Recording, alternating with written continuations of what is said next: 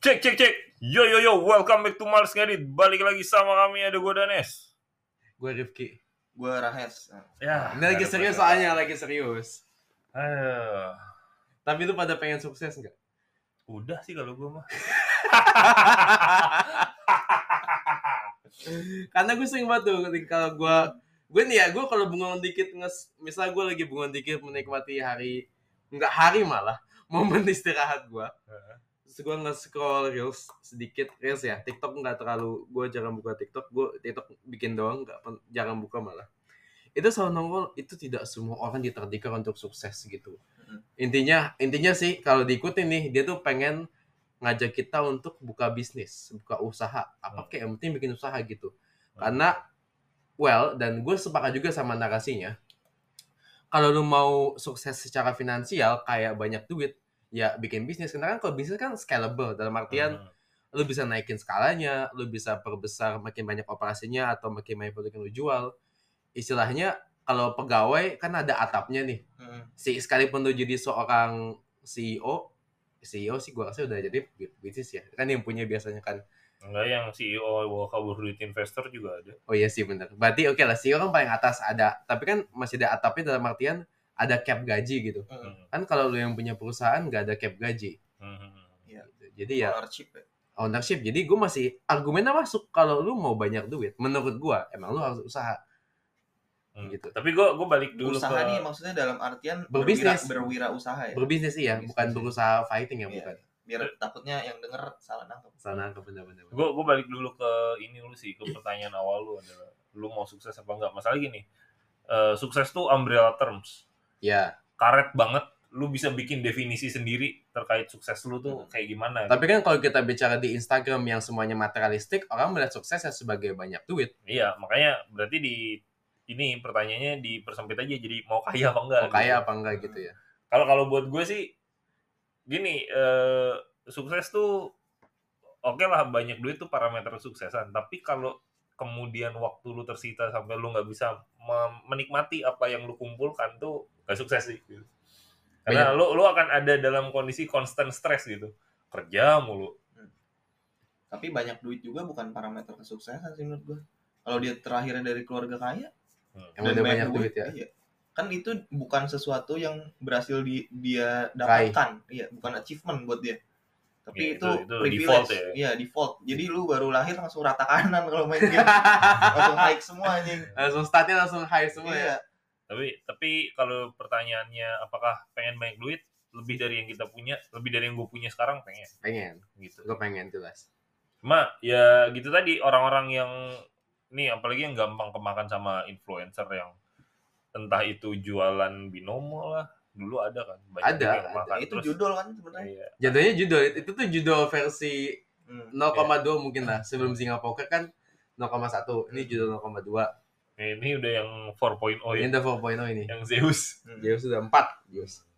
Kalau buat orang yang influencer tadi tuh yang iya suka itu tuh supaya lu nggak kemakan lu harus ingat bahwa ini ini bukan gue yang ngomong ya tapi ini penelitian yang ngomong bahwa peningkatan penghasilan itu akan selalu diiringi dengan peningkatan tanggung jawab jadi ada batas di mana lu gini uang tuh akan akan nggak lagi terasa nikmat ketika udah mencapai sekian penghasilan lu tuh sekian sekian juta lah kalau dirupiahin per tahun Kenapa? Karena kalau penghasilan lu lebih dari angka yang ter- disebut dalam riset itu, gue lupa angkanya berapa, itu tuh akan diikuti dengan peningkatan tanggung jawab. Jadi gini, uang tuh terasa nikmatnya kalau eh, lu udah kebutuhan dasar lu terpenuhi, Hmm. habis itu kebutuhan tersier lu juga lu bisa penuhi, habis itu lu punya waktu memang untuk menikmati itu semua. Hmm. gitu. Nah, lebih dari angka yang disebut dalam riset yang gue lupa itu, lu akan selalu ada yang lu korbankan gitu Hmm. Entah itu waktu atau apa. entah itu waktu atau hubungan sosial lu sama orang-orang di sekitar lu. atau anggota keluarga. Ah. anggota keluarga nggak selalu hilang sih tapi bisa juga pelo gitu Uh, jadi sebelum lu merasa oh gue pengen sukses ya ya udah gitu boleh aja sih gitu tapi Boleh. siap siap apa enggak gitu sama yang harus lu ingat adalah berbisnis itu bukan berarti mm, apa ya berkurang tanggung jawab gitu karena kan orang merasa gini oh enak kalau punya usaha kita jadi bos buat diri kita sendiri Justru lebih puyeng aja. Justru kalau lu punya bisnis lu tuh kerja 24/7 Iya. Iya. orang orang kalau punya usaha tuh karena lu jadi bos buat diri lu sendiri tapi lu juga jadi pegawai buat diri lu sendiri gitu orang kalau bisnis kalau lu nggak kerja ya lu nggak dapet duit gitu kalau lu pegawai ya meskipun meskipun sisi baik dari bisnis adalah lu nggak punya batasan penghasilan batasan penghasilan dalam artian lu mau bisnis lu kemungkinan lu untuk dapat profit tuh nggak ada batasnya Iya. Kalau lu- lu rugi ya Sama. lu rugi juga sama sih besarnya. sama besarnya. Tapi kalau misalnya lu bandingin sama kondisi lu jadi pegawai gitu, misal kita cuma bandingin penghasilan, ya kalau pegawai kan mungkin ada batasannya untuk eh, Dan pegawai stabil dengan gitu. seniority level kayak lu tuh berapa gajinya dengan bidang pekerjaan gitu. Itu biasanya ada batasannya. Kalau bisnis tuh nggak ada. Nah orang tuh jangan fokus ke situ doang gitu. Tuh lu lu nggak kalau lu bisnis lu nggak punya jam kerja. Ya Karena kan? tiap jam lu Ya, Karena kerja. tiap jam lu kerja Tiap jam lu kerja, Bos. lu nggak punya jam kerja lu harus eh, bikin jaminan kesehatan buat diri lu sendiri gitu nggak ditanggung kantor habis Hmm. itu ya ya itu tadi lah lu Dan Bukan. sekarang kebanyakan kantor tidak menanggung. dan lu jangan mikir enak jadi bos bisa nyuruh nyuruh orang buset manage orang tuh susah Apalagi orang kayak lu ya. iya manage orang tuh susah Ya paling susah. lu jangan cuma mikir oh, enak kita bisa nyuruh nyuruh berapa banyak orang yang nggak mau nantinya disuruh-suruh sama lu gitu emang lu pikir hanya karena lu punya uang orang mau disuruh-suruh sama lu jadi pegawai lu Hmm. Iya mungkin untuk satu dua bulan pertama. Habis itu udah cabut. Terus habis itu lu dapat review jelek, jangan kerja sama orang ini gitu. Misalnya ya. Mm. Habis itu nggak ada lagi orang yang tanda kutip bisa lu suruh-suruh tadi. Uyeng lo. Wuyeng. Belum kalau ada karyawan yang menggunain gunain metode 15 5 15. Tahu tuh gua. Apa tuh? 15 menit kerja, 5 jam makan ngopi, siang. lima jam makan siang. Lima jam makan siang, jam kerja aja 8 jam anjing. 15 menit siap-siap pulang ya. Belum tahu kan lu karyawan kayak gitu. Pusing lu jadi bos. Pusing lo jadi bos gitu. Sebenarnya gue nggak menghalangi teman-teman kalau lu pengen berusaha, pengen membangun Bagus, sesuatu itu ya. bagus. Itu Membuka bagus. lapangan Kerjaan. Bagus lu, lu buka lapangan pekerjaan. Cuma lu ketika dengerin influencer ngomong, namanya orang merjualan itu jeleknya nggak ditunjukin coy. Iya. Karena ketika mereka bilang bisnis itu duitnya gede, gue nggak membantah duitnya gede banget. Duitnya Tapi gede. jam kerjanya juga sama. Hmm. Resikonya Gede. juga. Dan ada gamblingnya yang kalau gambling itu lo yang nanggung. Misal kalau kita kerja jadi pegawai seseorang, kalau perusahaannya amit-amit pilot, kita tuh rugi secara waktu tapi nggak secara finansial. Du- Iya. Duit kita nggak keambil. Heeh.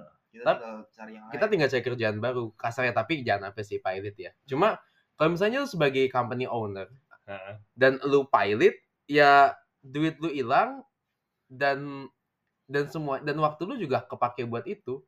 Karena karena ketika orang Kadang mau- sampai sampai di level di mana nambah baik lu juga. Iya, nama baik lu juga bisa hancur. Karena ketika orang mempromosikan lu harus bisnis supaya kaya, orang tuh nggak nggak nggak nunjukin data berapa banyak yang bisnis berhasil dan berapa yang gagal. Karena bisnis tuh bisa gagal. Tapi Iya. menurut gue ya, kalau lu kerja sama orang, Hmm. lu paling jelek tuh mediocre. Tapi nggak nggak nggak nggak nyungsep. Kalau lu nurut sama bos, kalau lu ikutin SOP, lu ngerjain semua tanggungan dan tanggung jawab lu, sejelek-jeleknya, kalaupun lu nggak perform, lu mediocre lu dapet gaji. Heeh. Bisnis tuh nggak bisa mediocre anjir. Iya, Dan- dan- benar. tapi kalau bos lu koruptor lu Tetap rugi juga sih, Iya. tetap amblas. Soalnya kan lu mau nggak mau nurut sama dia kalau dia namanya kesebut KPK lu keseret. Iya, iya oke. Jadi harus hati-hati juga sih. Hati-hati milih bos. ya iba ya kalau lu cuma kerja biasa gitu dengan gaji biasa ya ibaratnya klub lu Newcastle lah mungkin. Heeh. Klubnya nggak klub bertabur bintang banget tapi masih Bertahan punya lah. stadion bagus sama kuat gaji pemain. Masih bertahan Masih lah. oke lah. Hmm. Itu kalau jadi pegawai. Gue gue bukannya mau kayak ini kayak ngasih reality check aja. Lu tuh Mm-mm. Mm-mm, bener-bener. nggak harus jadi nggak harus banget loh. Karena kan mereka Jadi- tuh mereka tuh juga dua dua yang kayak gitu tuh dua dua hal yang diambil pak. Hmm. Satu sisi pleasure-nya, lu akan dapat duit. Satu sisi fear-nya, lu akan jadi mediocre seumur hidup. Kalau lu nggak buka bisnis, Hmm. kalau cuma jadi pegawai lu akan jadi mediocre seumur hidup. Tapi itu kayak dia nggak salah. Cuma lu siap nggak bayar konsekuensi buat untuk coba keluar dari mediocrity dengan gambling mungkin Hmm. usaha lu seumur hidup kan beda-beda ya orang start Hmm. pointnya ya. Mhm. Ada orang yang yang bisa bikin usaha mungkin cuma tiga bulan gaji bisa satu usaha. Mhm. Ada yang mungkin enam bulan gaji, ada yang mungkin dua tahun, empat tahun, ada yang mungkin the whole life duitnya dikumpulin baru bisa mulai bikin usaha. Mhm. Jadi ya lu siap nggak mempertaruhkan itu untuk keluar dari mediocrity gitu? ya itu kalau gue sih lebih setuju kalau su- kesuksesan itu jangan dilihat dari angka sih pak Mm, karena jelas. angka nggak ada habisnya pak Ya. nggak bakal ada nggak bakal ada berhentinya kalau lu ngeliat dari angka dan itu kayak justru kebanyakan orang yang ngeliat dari angka tuh kayak ngerasanya tuh nggak puas mulu jadi dia mengkerdilkan apa yang sudah dia Capai ya. capai gitu Kayak, Karena "Anjing, ini masih dia nih, always kurang." raising the bar, ya. Heeh. naikin batasnya mulu. Ya sebenarnya nggak salah sih untuk salah. motivasi diri. Hmm, cuman eh, ya lu bakal capek aja in the end gitu di, di akhirnya gitu dan menurut gua eh, kesuksesan itu juga lu harus kalau gua ya gua orangnya realistis gitu ya gua harus ngeli kalau gua sih pribadi ngelihat dari mana gua berasal terus peluang apa yang gua punya di sekitar gitu. Mm-mm. contoh misalnya gua ngambil contoh ada orang yang lahir di eh, pelabuhan gitu dekat-dekat pantai gitu pelabuhan. Oh, oke dia kalau mau bisnis dia bisa eh, nyari ikan atau nyari hasil laut ke sekitar gitu. Sama orang yang tinggal di kota yang metropolitan gitu. Kan pasti beda Peluang dia. peluangnya terus apanya terus dan ke- kalaupun salah satu dari mereka milih jadi karyawan itu bukan hal yang salah juga sih ya kan Yang gua yang gua nggak suka dari para entrepreneur guru itu adalah orang kalau nggak bisnis kayaknya hidupnya gagal gitu. Mm-mm. Mm-mm. jadi Itu, itu, mengglorifikasi itu gitu. yang yang ngasih ngasih kesan gitu. Mereka nggak nggak nyampein secara gamblang gitu ya, tapi Tapi ke- ketika ngomong tadi kayaknya gamblang juga tuh kalau lu akan mediocre kalau lu nggak nggak berbisnis gitu. tapi kan pertanyaan selanjutnya harusnya terus kenapa gitu. Iya sih. Iya kan? Ya, sekarang sekarang gini aja pak maksudnya ada orang yang eh, kerja gitu ya Mem- ada yang UMR Jakarta misalnya skip sekarang berapa 4,9 ya 5 juta lah taruh 5 goceng juta lah. ada juga orang yang berbisnis omsetnya sebulan 3 juta kan? Mm-mm. Iya. ada juga yang 2 juta ada juga orang yang kerja nggak tahu berapa dapatnya tiap bulan ya kan mobil gonta ganti atau gimana tapi dia kerja bukan pengusaha Mm-mm. Iya kan? Iya, ter- cuman cuman Betul masalah kerjanya bidang IT misalnya kan gajinya Iya. gede tuh. cuman masalah ini doang cuma dibalik-balik doang Iya, cuma masalah bidang lu apa. Iya, kerja sebagai apa tuh nggak berkorelasi sama gaji lu berapa. Mm-mm. Tapi tapi Hmm. memang kalau jadi pengusaha gue mau negesin ya lu capnya nggak terbatas. Iya, Tapi bukan berarti pasti banyak. iya. Bukan berarti lu pasti dapat segitu, Bukan. tapi lu cuma nggak punya batasan aja. Mm-mm. Maksudnya kalau di antara gue bisa milih nih antara usaha kecil-kecilan atau jadi expert di bidang yang saat ini gue tekuni, Hmm. gue mending jadi expert. Kalau kalau secara finansial ya, Nah, gue gue gue punya teman, gue cerita dikit ya pak. Gue punya teman, teman kuliah gitu. Iya. Gue nggak usah sebut Hmm. namanya lah. Nah, gue sering ngeliat dia di Instagram gitu di sosial media karena satu-satunya sosial media yang gue temenan sama dia di Instagram doang. Gue nggak nggak terlalu deket lah sama dia. Hmm. Dan gue sering ngeliat dia upload kayak gini pak pagi-pagi. Dia kan buka usaha ya. Gue nggak usah nyebut usahanya apa lah ya. Ngapain? Gele ya? Enggak. eh Enggak. nggak juga bisa dibuka dong. Oh. Itu ditutup dong kalau bisa. Dong. Oh iya. Tutup dong. Itu dia nggak mungkin update dong. Iya dong, tutup dong. Nggak mungkin dong. Masa di emper kiranya di story, di IG story ya kan? Bismillah gitu kan, nggak mungkin dong. Habis itu pakai ini ya, pintu pintu rezeki ada sembil ada 10 9 di antaranya dengan ber, apa berdagang gitu. Pakai dalil aja. Oke, dari lu jual gele aja. Jual gele pakai dalil. lanjut. lanjut. Iya dia dia sering update gini pak. Eh, kalau pagi-pagi tuh dia ngo- dia kan eh, kebetulan eh, tempat dia usaha itu pinggir jalan. Iya, business owner lah ya. Bukan bisnis owner juga sebenarnya yang punya usaha kakaknya apa siapa gitu. Oh, dia running doang. Iya dia running tapi gua nggak sukanya kadang-kadang orang-orang begini gitu. Eh begini gitu. Maksudnya gini, gue ceritain dulu. Oh, Jadi dia tiap ya. pagi, iya, dia tiap pagi tuh sering banget motoin jalanan, Heeh. jalanan macet dan ada orang pada berangkat pada siap-siap Kantor. mau berangkat kerja gitu tau kan. Jadi kon- kon- kondisi jalan macet dan banyak orang mau berangkat kerja pakai tas ya rapi gitulah. Nah, Terus dia kayak pada mau ke mana sih pagi-pagi gitu-gitu Hmm. kayak caption-caption yang gitulah. iya. Ya kerja lah. Iya terus Hmm. maksud gua ya udah kenapa sih kan gitu kan dia juga kerja ya iya gitu. sama ya kalaupun dia mau misalnya dia mau buka bisnis Heeh. ya udah gitu lu nggak usah salty sama orang yang kerja anjir Enggak, ini selain jualan suksesan biasanya orang-orang yang dan dibilang sukses juga kagak juga sih pak maksudnya Santai. kan banyak santai orang, santai santai banyak orang yang kerja dan hidupnya lebih baik dari dia gitu dan secara finansial lah ya iya gue nggak tahu Tapi- hidup dia gini. apakah lebih baik dari gue juga atau enggak kan gue nggak tahu buat orang-orang yang punya usaha tuh selain tadi selain bahwa potensi pendapatan lu tidak terbatas, kalau itu nggak bisa dijadiin senjata, mereka senjatanya tuh kebebasan. ya Kebebasan dalam artian kalau lu punya usaha sendiri, lu bebas ngatur waktu lu sendiri, ngatur Ya. schedule lu sendiri. ya Lu nggak ditentuin lu harus bangun jam berapa, berangkat jam berapa, pakai seragam apa. Ya. Itu itu itu lepas dari lu gitu. Nah, itu biasanya. tapi itu bullshit sih karena gue setengah jadi bini bini gue sama gue tuh mulai kecil-kecilan kan bikin kayak catering kecil. Hmm. dan di bagian enggak narasinya tuh kan narasinya lu bebas ngatur. Enggak lu tuh diatur sama customer customer. klien klien misalnya orang gua- pembeli lah gitu pembeli lu pembeli butuh barang jam berapa. Ya berarti kan bini gue harus bikin jam berapa. Hmm. Kan sebenarnya sama-sama Iya. dia oh, iya. iya kan? bohong Cuma, cuma beda bentuk atasannya. Iya. gitu. Kalau yang satu atasan, satu klien kan atau Heeh. customer.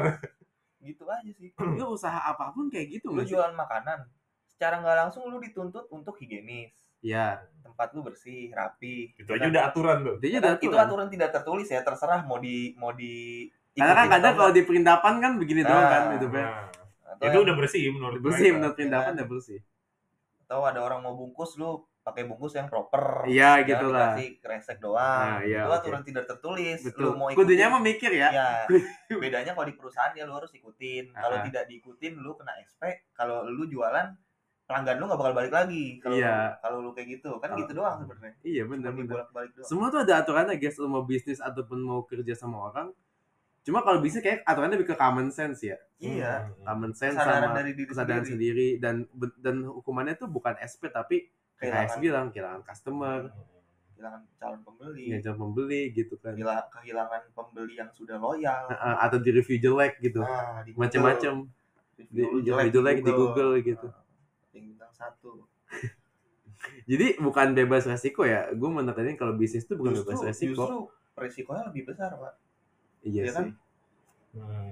karena lu menginvestasikan seluruh kehidupan lu di situ iya duit juga waktu Iya kan? juga iya orang tuh ada orang tuh nggak mikir bagian itu orang Hmm. orang kerja sabtu minggu masih bisa libur Mm-mm. coba orang bisnis Tapi kalau kerjanya Bisa, kerja nih. Rodi nggak bisa sih dulu. Baik. Zaman Dennis. dong. zaman dinas beda dong Hmm. tapi kalau misalnya ada orang yang kerjanya satu minggu masih kerja ya harusnya dia tuh banyak sih harusnya ya kalau Ya, misalnya lu satu, lebih banyak dong satu minggu perusahaan. kerja dia tuh cuma UMR lu mesti nuntut perusahaan lu sih Ada juga orang yang kerjanya Sabtu Minggu doang, apa tuh tapi duitnya banyak.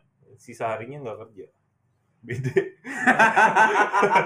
kenapa di satu minggu doang ya satu minggu Kan beda tiap jam-jamnya hari orang ya. hari-harinya orang party. iya juga sih Ada juga yang kerja berangkatnya pagi, pulang malam gitu. Kadang ada event harus datang, duitnya nggak me- nggak megang duit. Mahasiswa danusan. ya, ya ada. Jualan krisol itu jualan pernah risol lagi sama jualan kartu perdana gue juga pernah. Yang penting gua nggak disuruh Enggak nih nggak sudah daftar pinjol kan. Jualan dana. Ya itu sih. Tuh, jadi eh, buat teman-teman tuh lu nggak usah terlalu ini banget lah.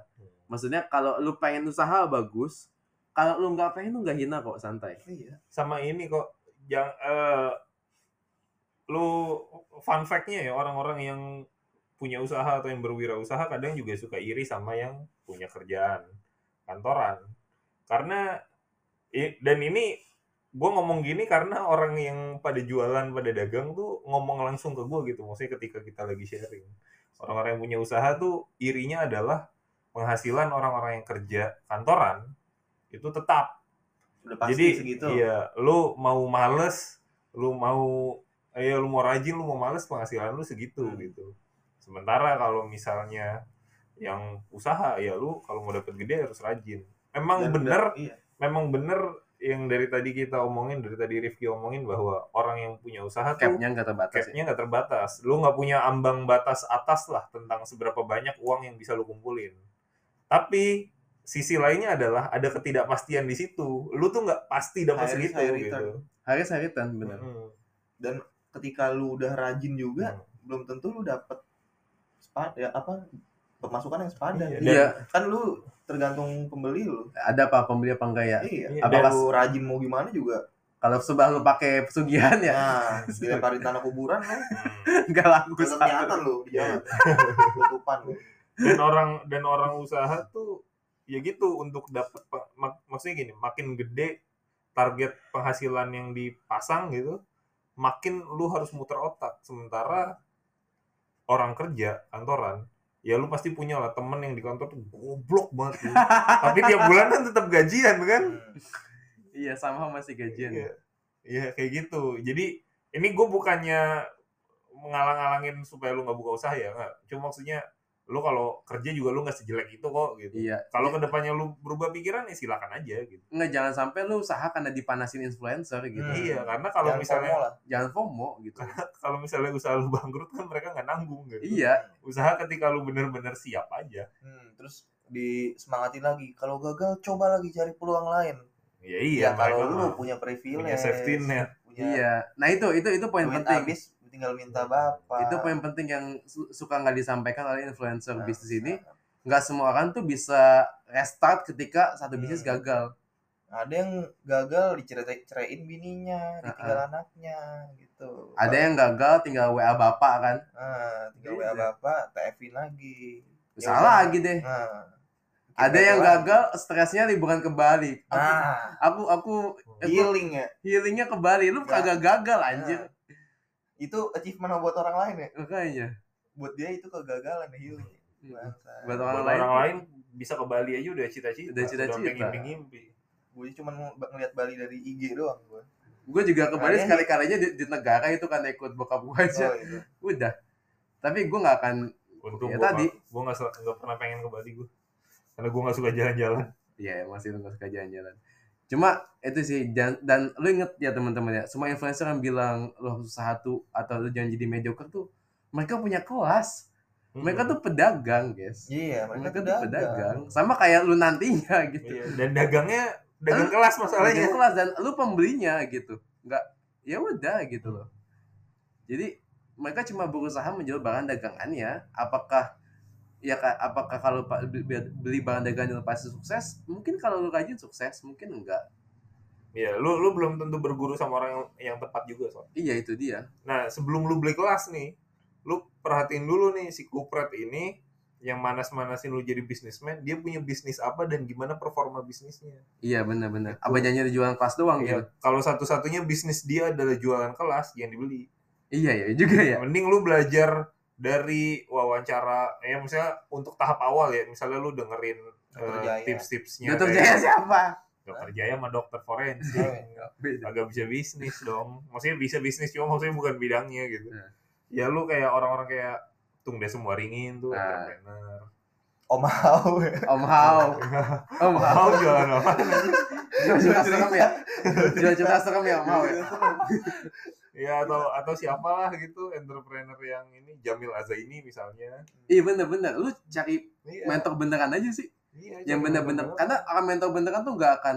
Kamu jangan gak usah. Kamu gak usah kerja bisnis aja nggak akan. Emang pernah uh, Sandiaga Uno ngomong kayak gitu? nggak pernah Nggak pernah. Temen Sewarin nggak pernah ngomong kayak gitu. Lu ikut kerja sama Kokoh gitu kan. iya atau lu ikut iya lu gimana. lu ikut kerja beneran sama orang gitu lu kerja di startup yang bener-bener mulai dari nol yang timnya masih dikit nah itu lu kalau lu sabar ya kalau yang lu cari ilmu itu mungkin lu bisa dapat ilmu bisnis di situ Dapat bisnis, dapat. 6 bulan, setahun, Ya. pilot.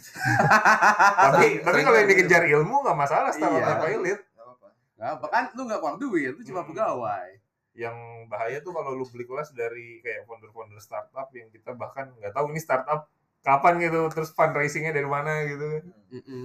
Yang Ya, ternyata pas di background check anak orang kaya. Ah, jangan sampai lebih kelas ya tadi Hmm. di orang-orang yang seperti itu. Karena yang gratis di internet banyak banyak.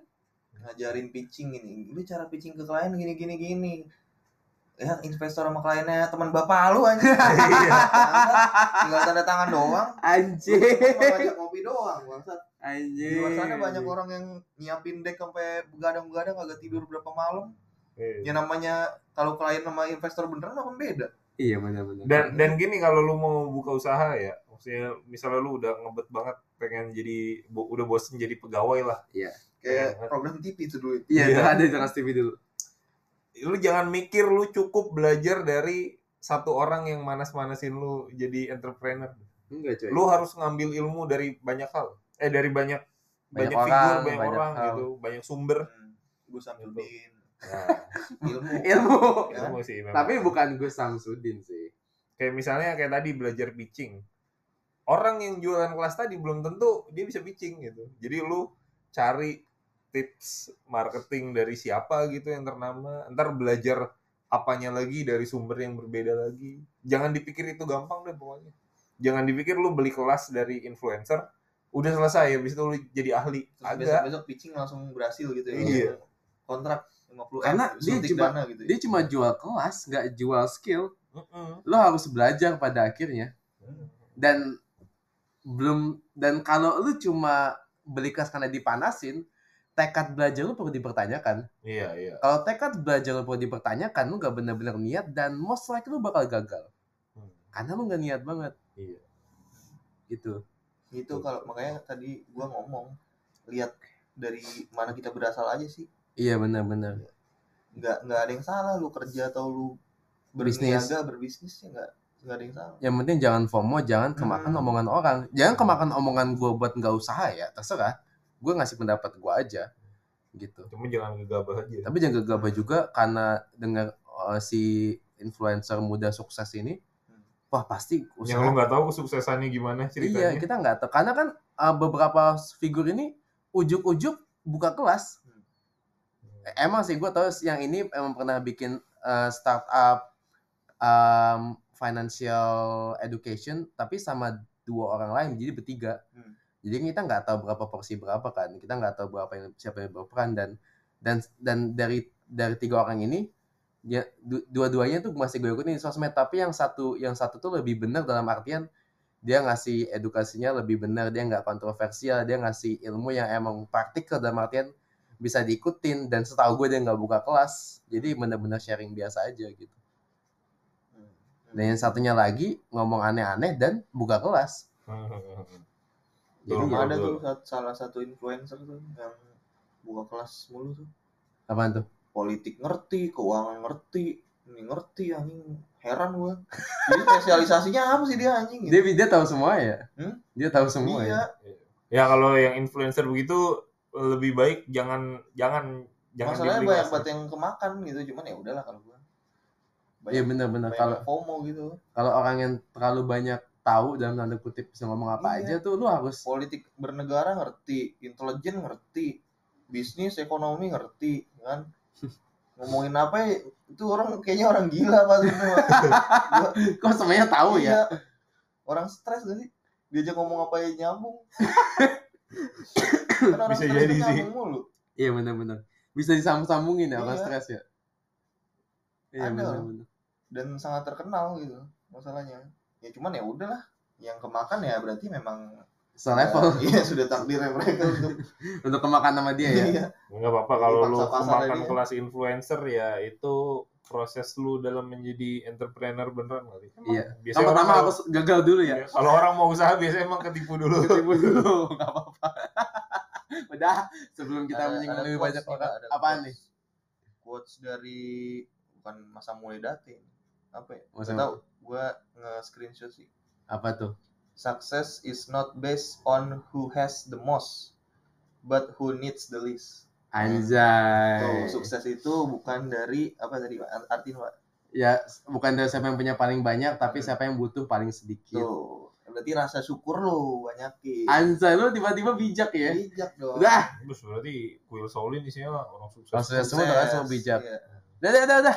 sampai Oke. jumpa Gitu aja. Thank you udah dengerin sampai selesai. Sampai jumpa di episode selanjutnya. thank you thank you